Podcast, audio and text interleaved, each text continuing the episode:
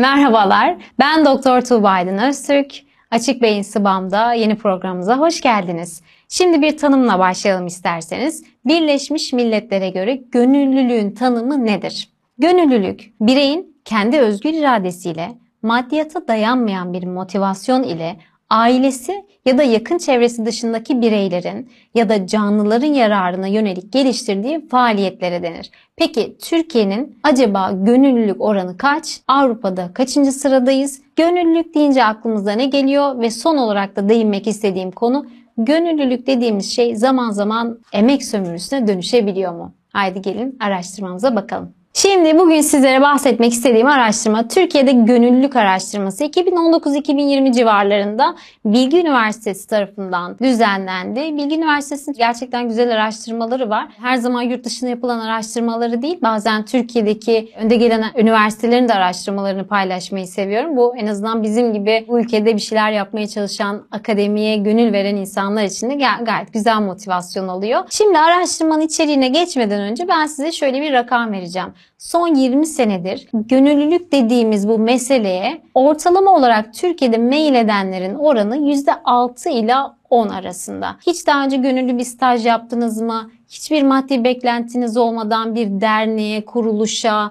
bir okula, bir eğitime zamanınızı, enerjinizi, emeğinizi harcadınız mı sorusuna yanıt verenlerde 100 kişide ancak 6-7 kişi evet ben böyle bir gönüllülükte bulundum diyorlar. Şimdi bu konu benim için şahsi olarak önemli. Çünkü ben yaklaşık bu sene itibariyle zannederim 20 yıldır gönüllülük yapan birisiyim. Mutlaka böyle düzenli olarak. İlk olarak 18 yaşında başlamıştım. Bir eğitim kurumunda hocaların asistanlığını yapıyordum ve yeni gelen öğrencilere yardımcı olmaya çalışıyordum. O çok böyle bir yandan bir insanı zehirleyen bir şeydir. Yani işte onun tozunu alınca orada insanlara bir fayda ürettiğinizi görünce artık aksini yapamazsınız hayatta. Sonrasında arama kurtarma, doğal afetlerle e, baş etmeye çalışan, işte kriz dönemlerini atlatmaya çalışan bazı yine sivil toplum kuruluşları, uzun dönem boyunca Darülcize, huzur evleri, sonrasında çocuk esirgeme kurumu gibi ve e, göçmen dernekleri gibi birçok dernekte rol aldım. Hala da almaya devam ediyorum.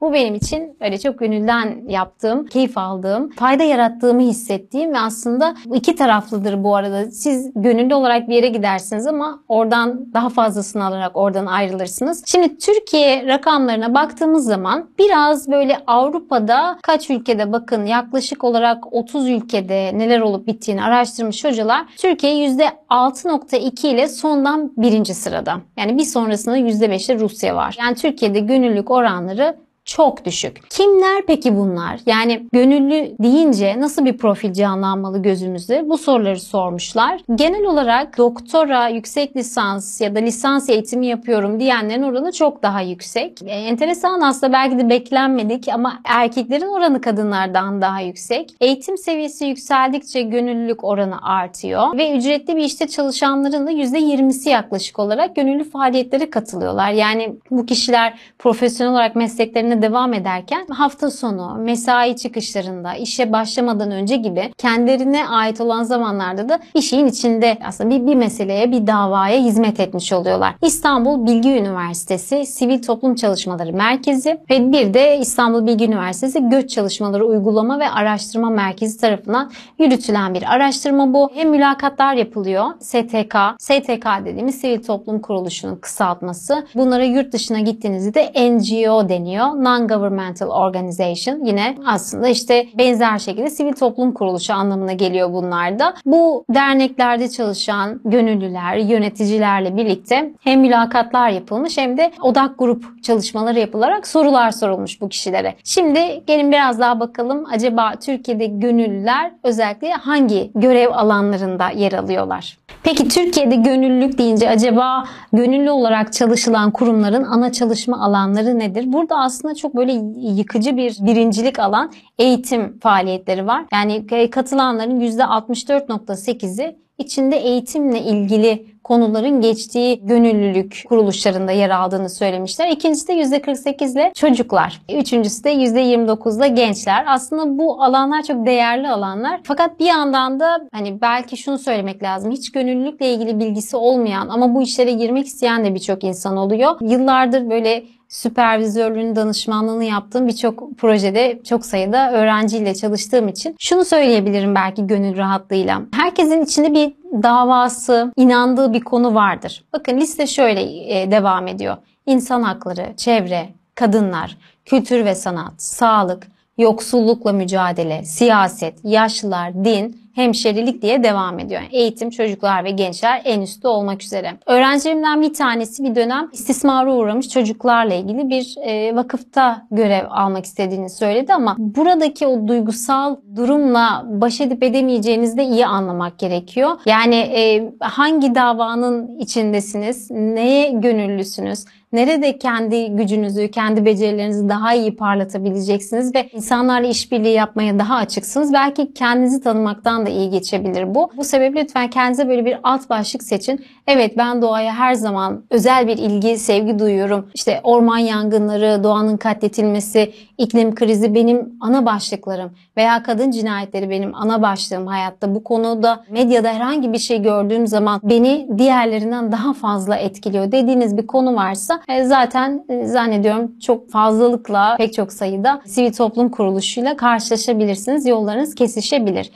Türkiye'de de öncelikli başlıklar eğitim, çocuk, gençlik ve insan hakları temelinde. Çevre konusunda bir artış var onu söylemek lazım. Almanya'da yapılan bir araştırmaydı bu. Özellikle Z kuşağı çevre konusuna, LGBT konusuna, kadın hakları konusuna karşı kendinden önce gelen nesillere göre daha fazla bir şeyler yapmak istiyor. Taşın altına elini koymak istiyor. Türkiye'de de benzer bir durum var. İnsan hakları yanı sıra çevre, hayvan hakları ve doğa hakkı da yine önemli konulardan bir tanesi. Peki tamam gönüllü olalım ama gönüllü olduğumuzda neler yapacağız? Şimdi o araştırmaya göre aslında gönüllülerin büyük bir oranı %56'sı ilgili konularda eğitim veriyorlar. Faaliyetlerin organizasyonunda görev alıyorlar. Kampanya kampanyaların organize edilmesine katılmış bulunuyorlar ve tanıtım konusuna destek veriyorlar.